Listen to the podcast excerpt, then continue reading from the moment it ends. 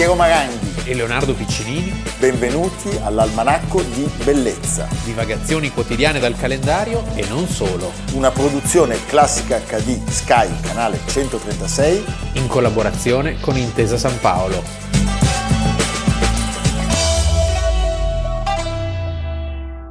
Almanacco di Bellezza, 28 febbraio, Leonardo Piccinini. Piero Maranghi. Avete visto un contributo che ci porta ad un altro sport, perché non se ne può più, continuiamo a parlare solo di tennis, perché piace a me. Poi. Ecco, appunto. La televisione così, verità Sì, di, di casa, gusti del, di casa del mia. Paron. Cioè, domani la puntata probabilmente viene condotta dal procione da solo. Sì, beh, un gesto di ubris. Eh? Perché- Dobbiamo fare gli auguri oggi a un grande dello sport, Sì, a un grande italiano, anche se... te lo posso Sì. imitare. Come sta signor Gustavo Töni? Ah, tutto bene, tutto bene, ho mangiato la sciolina. Beh, Gustavo Toni meraviglioso. Pensa, guarda l'almanacco. Sì, Eh? e là sulle nevi, a Trafoi. Ma no, ma è stato uno dei momenti Stelvio. più meravigliosi dello sport italiano, ma direi dello sport tutto. Tu eri bambino, no? Io me lo ricordo molto bene. Raccontaci com'era. Beh, era meraviglioso perché vincevamo sempre. Ah, Io mi ricordo il Eh. parallelo e è stato un... Beh, sono gli stessi anni, ricordiamo, più o meno, in cui Panatta... Piero ha imparato a sciare da Gustavo da. Gusta- no, da Pierino Grosso. Perché mi ha visto e detto, sei Pierino, vieni con me, eh, capisci? Comunque, sono gli anni in cui Panatta vince la Coppa Davis, ma sono gli anni della valanga azzurra. La valanga. La valanga, la valanga azzurra. Poi arriverà quello... Poi arriva al bolognese, Eh sì, tomba. la paletta. Mm, Sì, però è un'altra storia. Sì. Allora, lui è nato in Val Trafoi, cioè siamo in Val Venosta, Sì, sì, in alto, là verso lo Stelvio, Verso dove va Stelvio. la Merkel a La fare Merkel. le passeggiate Vestita con, eh, con Messner. con Mesner vestita di viola e vengono giù le valanghe. e soprattutto pare che lo, Oh, Ye- Yeti si sia innamorato della, della, della Merkel. Comunque, lui è nato il 28 febbraio del 1951. Quindi sono 72 anni. 72 anni, è un artista, è un artista dello sport. Ha vinto, ricordiamolo, quattro Coppe del Mondo per molti anni è stato insuperato, anche perché cambiarono il regolamento per non farne vincere troppe a Stenmark, bisogna riconoscere. Svedese. Svedese Guarda anche lui l'almanacco. Guarda l'almanacco, lui è quello che ha vinto più singole gare e di queste quattro Coppe del Mondo ne ha vinte tre consecutive, 71, 72 e 73 e poi la quarta nel 75. Una macchina. Nel 74 s- non l'ha vinta lui, ma sai chi l'ha vinta? No. Pierino Grosso. Ah, Pierino Grosso, Quindi, appunto. Cioè, Pierino. eravamo, eh? Sì. Poi è uno che ha vinto anche un oro e due argenti alle Olimpiadi, due ori e un argento ai mondiali e è stato anche capace di vincere cinque coppe di specialità, tre in gigante e due in speciale. Insomma, non si è fatto mancare nulla. Non si è fatto mancare niente. Di Gustavo Töni si ricordano tre apoteosi più una. Sì, 7 gennaio 1974, Berchtesgaden, Tana del Lupo. La tana del lupo. Mamma mia. Mamma mia, che paura. Beh, vince Gross davanti a Töni, Stricker, Schmalzl e Pietro Giovanna. cioè, cinque italiani, primi cinque posti. Sì, nomi, nomi un po' che fanno capire che siamo... Vabbè, insomma, cosa c'entra? Sì, sì. 10 febbraio 74, campionato del mondo a St. Moritz. St. Moritz, slalom speciale, ottavo dopo la prima manche a 1,42 da Gross, primo classificato. Nella seconda discesa non sbaglia niente, recupera lo svantaggio e stravince mentre Gross incalzato inforca una porta. Senti, Quindi insomma c'era l'imbarazzo della scelta per e l'Italia. poi questo io te lo giuro, me lo ricordo. Sì. Avevo sei anni, ma mi ricordo di questa cosa. Ero, ero su una pista di sci Vedi? e c'era il mega schermo, la radio Ah, che diffondeva. entusiasmo alle stelle. Cioè, Ma era come questo. per Tomba che l'Italia si fermava. Di più, Ah. di più. 1975 ci sono tre atleti praticamente a pari merito e c'è l'ultima gara. Franz Klammer. il mitico Franz Klammer austriaco, Gustav Töni e il nuovo prodigio, lo svedese Ingmar Stenmark. Si presentano con gli stessi punti in classifica al cancelletto dello slalom parallelo. Di Ortisei, quello dove andava anche Fantozzi. Allora, Klammer che face- vinceva le discese libere non era tanto forte in slalom, cade subito. rimangono lo svedese e l'italiano. Sembra una barzelletta, ma non lo è perché, perché Tony parte sparato e il 19 Stenmark va fuori pista. va fuori pista Aia. e Tony è campione del mondo. Devo dirti, da lì in poi Stenmark non avrebbe praticamente più perso una gara. No. Achtung, där Stenmark till höger i bild. För Töni.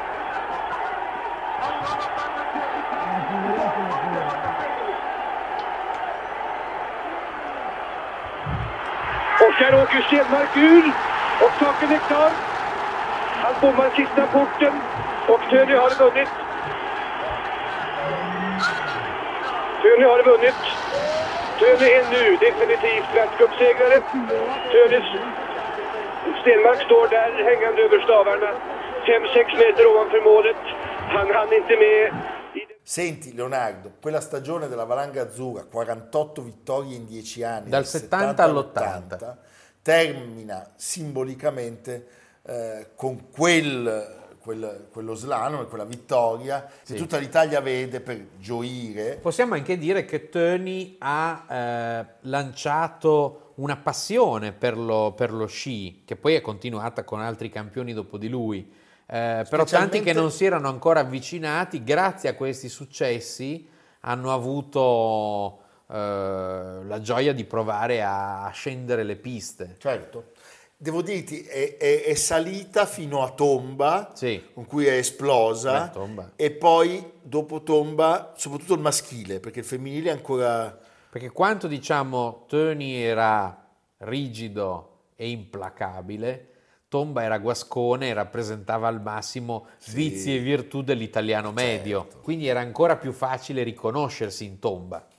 Diciamolo, dopo Gustav Töni il dominatore è Stenmark, Sì. 86 gare vinte. Le Coppe del Mondo di Stenmark sono, permettetemi di dire, solo tre perché a un certo punto per non farlo vincere sempre furono introdotte la combinata, cioè quella gara che va- fa vincere chi è più bravo a combinare il risultato dello Che speciale. brutto però cambiare le regole. Eh, ma succede anche in Formula 1, Vedi. succede nello sport. E poi il super gigante. Però, diciamo, lui è stato un campione assoluto, ha vinto 80... Oggi ha 66 anni. Guarda l'almanacco, Guarda l'almanacco detto. con il procione, E ha vinto 86 gare. perché Procione fa le traduzioni. Sì, in In svedese. svedese che è Procione un po' gutturale. Con lo svedese va forte. Eh sì, perché Eh, è più- gli è più facile, gli è più congeniale. In italiano non è molto bravo, sta studiando con Amerigo che gli fa le ripetizioni quando finisce l'almanacco. Poi c'è stata l'era di Pirmin Beh, io Zurbriggen. mi ricordo che da bambino il maestro di sci mi chiamava Pirmin Zurbriggen. Vedi, eh, A me invece Mark Girardelli, Girardelli. che era lussemburghese. Sì, però Perché naturalizzato, perché in realtà era No. del Vorarlberg. L'avevano rifiutato. Ah. Gli austriaci gli avevano detto no, non sei buono. allora ho detto adesso vi faccio vedere io. È andato in Lussemburgo, gli hanno dato la nazionalità. Che tra l'altro Lussemburgo e, e ha stravinto. si paga anche poche Si tasse. paga poche tasse, c'è il Granduca. Sì. C'è un- Pirmin, è- anche a Pirmin dobbiamo fare gli auguri perché all'inizio di l'almanacco. febbraio ha compiuto 60 anni. Eh, anche Girardelli, guarda, ma tutti guardano. Girardelli 60 anni a luglio. In mezzo a questi due mostri c'è stato Tomba che ha vinto Tomba un la bomba. mondiale. Ricordiamo le telecronache mitiche di Bruno Gattai. Bruno Gattai. Non ti sedere, L'avvocato, Alberto, non eh. ti sedere, che stava Stupendo. sempre un po' indietro.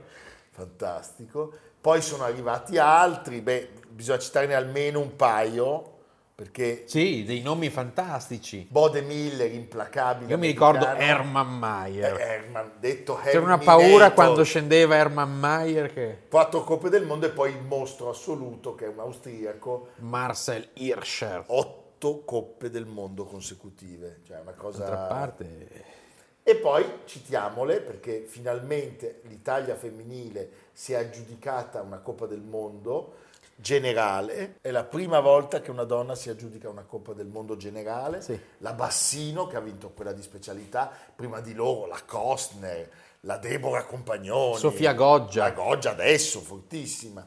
Senti Leonardo, però siccome abbiamo iniziato la puntata parlando di Gustav Töni, c'è una gara ancora più mitologica forse delle altre. Come sempre è una gara in cui lui non vince, ma questo atleta che era famoso per essere il drago dello speciale del gigante, un giorno sulla pista più veloce al mondo, la Strife, se la fate a piedi avete paura, A Kitzbühel. a Kitzbühel, deve sfidare il campione assoluto della discesa libera che è appunto Franz Klammer.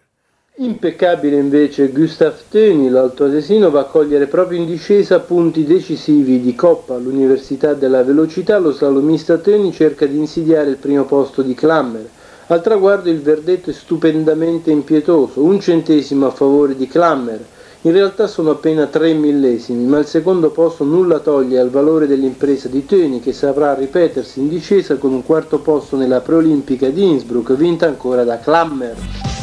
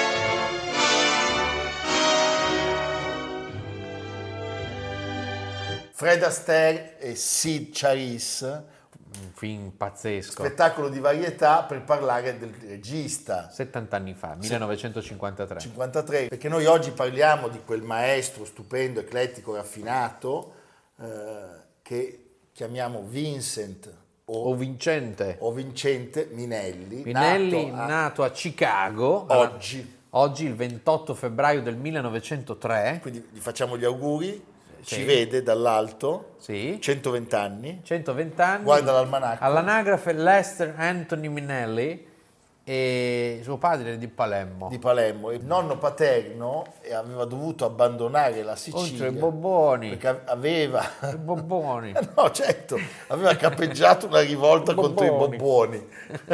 Va bene, Mille- 1848. Senti, questo, questo regista ha saputo rivoluzionare il linguaggio del musical, del melodramma, il suo è uno stile stupendo, magico, elegante e eh, devo dire aveva intorno a sé uno staff di collaboratori strepitosi, costumi, musiche, musica.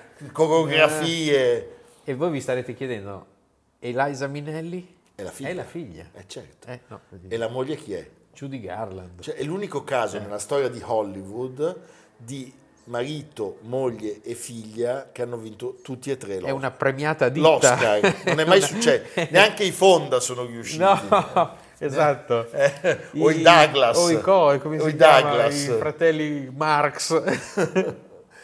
Comunque lui aveva uno spessore visivo irripetibile, l'ha detto Leonardo, il suo vero nome era Lester Anthony Minelli e eh, aveva deciso di aggiungere appunto di utilizzare il nome Vincente eh, per rifarsi alla, alla storia di questo nonno Vincenzo.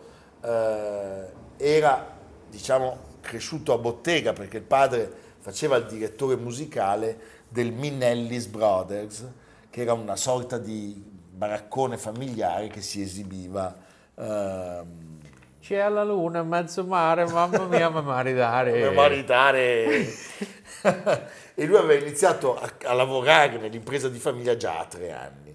Dopo il diploma però cosa succede? Fa un po' di tutto, vetrinista, fotografo e studia però all'Art Institute della sua città È un bravo disegnatore, gli piace l'arte e gli piace anche molto lo studio della letteratura. È un uomo colto, è un uomo colto. Inizia a lavorare, pensate, a teatro come costumista e poi scenografo. Sì, conosce diciamo tutto di quel mondo, dalle fonti alla tecnica alla recitazione. E, e poi lasciami dire, i film di Minnelli hanno un tocco anche nel colore, Sì. che evidentemente vengono dalla sua capacità Beh, perché intanto sfrutta tutte le moderne tecniche, eh, il vari Technicolor, eh, eh, Beh, aveva- Panavision. aveva tanti tutti- soldi quando Sì. faceva i film, eh, perché era molto bravo. E poi, e poi, siccome i suoi film per cui è più celebre, anche se come sappiamo ce ne sono tanti altri, ad esempio uno che piace molto a Piero che è... Non ve lo dico, non ve lo dico, Ecco. dopo ne parliamo.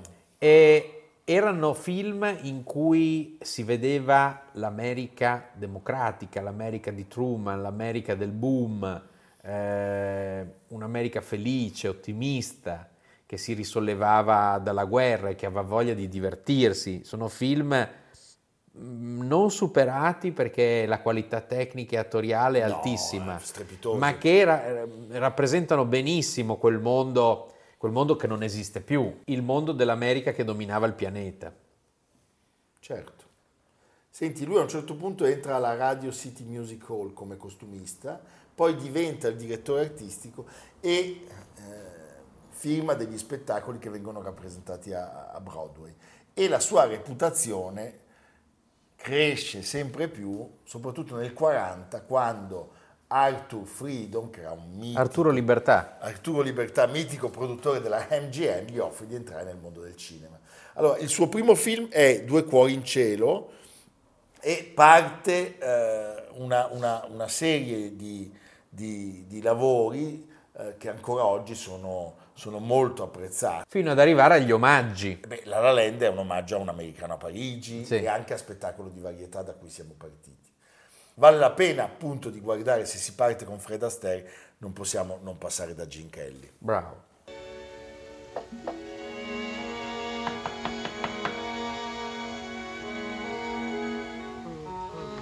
Lui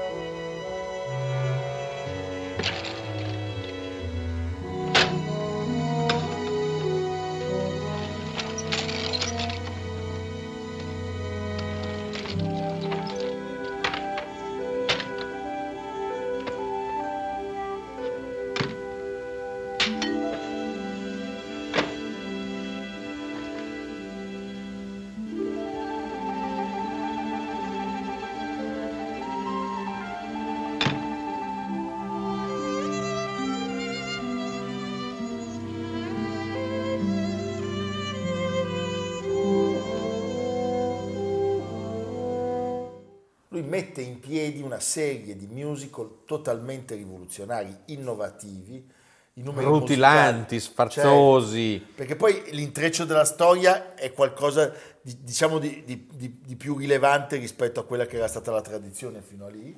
Eh, nel 1944 incontriamoci a San Luis, eh, lo fa innamorare della protagonista, l'abbiamo spoilerato prima, Judy Garland. Judy Garland. Garland, Liza sarebbe nata due anni dopo L'unica perché nasce figlia- l'amore. L'unica figlia dal loro matrimonio. Sì, Lui si sarebbe sposato quattro volte, anche lei. sì, perché So, per fa- non farsi mancare nulla. fa. E il primo film a colori di Minelli è un Technicolor sfavillante che racconta la vicenda di una famiglia, anche qui vedi, middle class del Missouri, tutti felici, Sì. com'è bello il Missouri, non c'è posto più bello del mondo. Sai come si chiamano loro? Smith. Cioè, proprio, cioè, è perfetto. è tutto quello che magari al mattino c'è anche la bandiera davanti a casa che viene issata. Senti, con lei gira anche Il Pirata, eh, poi dopo il divorzio arriva, l'abbiamo visto, un americano, Un americano a Parigi 1951 è forse il suo film più famoso, è un film sfarzosissimo, Parigi è da, da cartolina, è un po' una fuga della realtà, ecco. Sì. Insomma, eh, Parigi era anche fatta di... Ma no, è tutto di- finto. Di sporcizia, è cioè, è una Parigi piena di melassa, ecco. melassissima. E poi arriva Gigi 1958, Gigi. nove premi Oscar, tra cui quello alla miglior regia. Sì, Gigi 1959, siamo nella Parigi di fine secolo, dal romanzo di Colette, di cui abbiamo recentemente ricordato i 150 anni dalla nascita, è una sorta di Cenerentola eh, del Novecento, nove Oscar sono un record per quei tempi, Oscar per i costumi a Cecil Beaton, Maurice Chevalier ricevette l'Oscar alla carriera, e è una sorta di musical in stile Art Nouveau perché Minnelli era anche uno studioso Certo. di, quello- di quel periodo e quindi insomma si divertiva a riproporlo.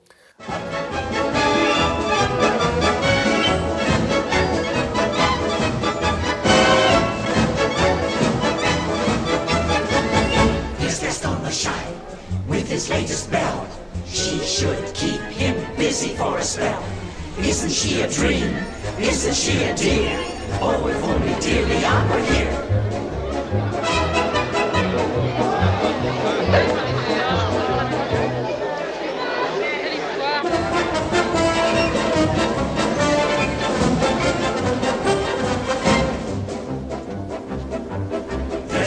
Shine. There's guest on the shine. With the latest apple of his eye. Where could she be know her name? She's a little young to play the game. Un altro grandissimo successo, 1950, Il padre della sposa con Spencer Tracy e Liz Taylor. Taylor. Tale è il successo che arriva un anno dopo Papà diventa nonno e poi Una fidanzata per papà, quel film in cui il ragazzo deve trovare la moglie al, al padre rimasto vedovo. Piero li guarda spesso più volte anche durante il giorno, di pomeriggio è, è facile trovarlo a casa Sì, che perché sei un non po' faccio- appisolato. non faccio niente mentre lui lavora e tira la carretta eh, avete capito io vado a casa a Si vedere appisola i film va con il procione. Ogni tanto lo accarezza. no il procione accarezza me è, è- è carinissimo senti Il suo lavoro alla fine degli anni 50, soprattutto dopo questa valanga di premi, diventa molto interessante anche per la critica e quindi è il suo momento di gloria e eh, i cahiers du cinéma come immaginare un mondo più lontano. beh però come con Hitchcock si accorgono di lui perché alla fine lui è un visionario eh, e, e- e quindi questa sua ossessione per la bellezza per l'armonia colpisce Poi anche- Colette, quindi Gigi, cioè c'era Fra- un po' di Francia. E poi la sua cultura, perché questo artista Sì. era coltissimo, coltissimo anche dal punto di vista pittorico. Eh, dirige nel 76 il suo ultimo film con Liza Minelli, Ingrid Bergman, Isabella Rossellini. All'esordio il titolo è Nina, che si ispira agli ultimi anni di vita della marchesa Luisa Casati, l'amante di Gabriele D'Annunzio. Senti, lui si spegne il 25 luglio del 1986 Dove se non a Beverly Beverly Hills? Hills, aveva 83 anni. Adesso però facciamo un passo indietro, ascoltiamo un maestro del cinema. From the beginning, I saw film as a means of self expression. I was mostly interested in the directors, especially the ones who circumvented the system to get their visions onto the screen. This the sort of thing you had in mind? Of course, they need freshening up. They've been hanging for quite a while. I can't get into this thing. Don't worry. Sometimes it seemed that everything conspired to prevent them from achieving personal expression. This this may be a problem unless you get a thinner man. For there are rules. Many rules in Hollywood's power game. Shoulder pads. Straighten it right out. This'll give you the effect. It'll be good. A poet or a painter can be a loner. But the American film director has to be, first and foremost, a team player. Most important was the collaboration between the director and the producer. In The Bad and the Beautiful, possibly the best drama about Hollywood's creative battles, Kirk Douglas plays the producer, Suppose we. and Barry Sullivan the director. They both dream of making great films, but for their first project, they have been assigned a low budget thriller called The Doom of the Catmen. Look, put five men dressed like cats on the screen. What do they look like? Like five men dressed like cats. When an audience pays to see a picture like this, what do they pay for? To get the pants scared off them. And what scares the human race more than any other single thing? questo era Martin Scorsese che parla di The Bad and the Beauty. Allora, Vincent Minelli ha girato tantissimi film famosissimi e strepitosi e poi ha girato questo film. Questo film è un capolavoro assoluto della storia del cinema, è un atto di amore verso il cinema e in particolare verso quel cinema in cui il produttore era il vero autore del film. Douglas, come sempre, Kirk Douglas offre una, un'interpretazione strepitosa e anche qui lasciami dire la sua capacità di capire quali sono i film da fare. Certo. Come con Kubrick, cioè Spartacus. è- è- o Orizzonti di Gloria. È un film bellissimo che vi invito a rivedere, c'è Lana Turner, ma soprattutto è strepitoso il modo eh, con cui tutta questa storia si risolve. C'è un finale che non vi aspetterete e che è meritevole di essere guardato e che fa capire veramente quanto Vincent Minelli amasse il cinema. Se mi permetti il paragone, è un inno al cinema come Effetto Notte eh, di Truffaut. Quindi è un film che ci sentiamo Di consigliare, se avete, non sapete come trovarlo, eccetera, non avete che da telefonare a Piero e Piero vengo a casa vostra, Eh, sì. vi, vi metto anche i cavi. sì, mi Va sa. bene, ve ne offriamo un altro, un altro estratto. You call that directing? That is what I've been calling it for 32 years. Are there values and dimensions in that scene you haven't begun to hit? Perhaps they're not the values and dimensions I wish to hit. I could make this scene a climax.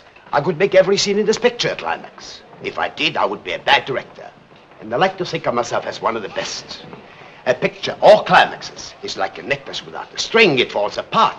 You must build to your big moment. And sometimes you must build slowly. Look, when I want a lecture on the aesthetics of motion pictures, I'll ask for it. Lo ricordiamo, tutte le puntate sono disponibili anche in podcast su Spotify, Apple Podcast e Google Podcast di Intesa San Paolo Nei cercando Almanacco di Bellezza 2023. D'accordo. Adesso gli lancio anche questo. no, questo no, che, che va, Che va tenuto, Va tenuto, l'ultima- intatto, l'ultima l'ultima copia. Va bene?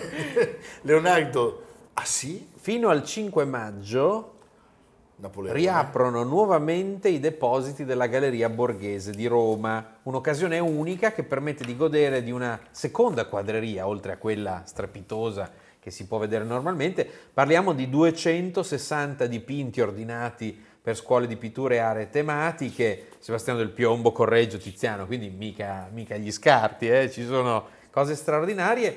Spazi un tempo chiusi, inaccessibili e sconosciuti che oggi di nuovo tornano eh, visitabili e non solo per gli amatori e per i curiosi, ma anche per un pubblico più vasto. Si possono visitare però solo su prenotazione. Solo su prenotazione. Ecco, e anche qui Chiamate- se avete dei problemi, Chiam- chiamate me. perché poi lui conosce, magari Sì, vi mette una buona, amici. vi fa saltare la Cioè, fila. se chiamate lui, lui si fa dare i soldi e non prenota. È possibile. Ma non come un truffatore, è la, è Mi l'aridità. dimentico. L'aridità Dai, che dell'uomo. non c'ho più con la testa. Cioè lui non vuole bene a se stesso, no. no, eh, no, No, pensa sempre agli altri. sono altruista. Chiamate me, Sì. chiamate me. Io Chiamatelo. Per, io per voi ci sono sempre. Chiamatelo. Eh, e ti chiama a casa. Va bene Leonardo. Allora ci vediamo domani. A domani. Noi vi vogliamo bene. Bene. Almanacco di bellezza a cura di Piero Maranghi e Leonardo Piccini. Con Lucia Simioni, Samantha Chiodini, Silvia Corbetta, Jacopo Ghilardotti, Paolo Faroni, Stefano Puppini. Realizzato da Amerigo Daveri, Domenico Catano, Luigi Consolandi, Simone Manganello, Valentino Puppini. Una produzione classica HD, Sky Canale 136 in collaborazione con Intesa San Paolo.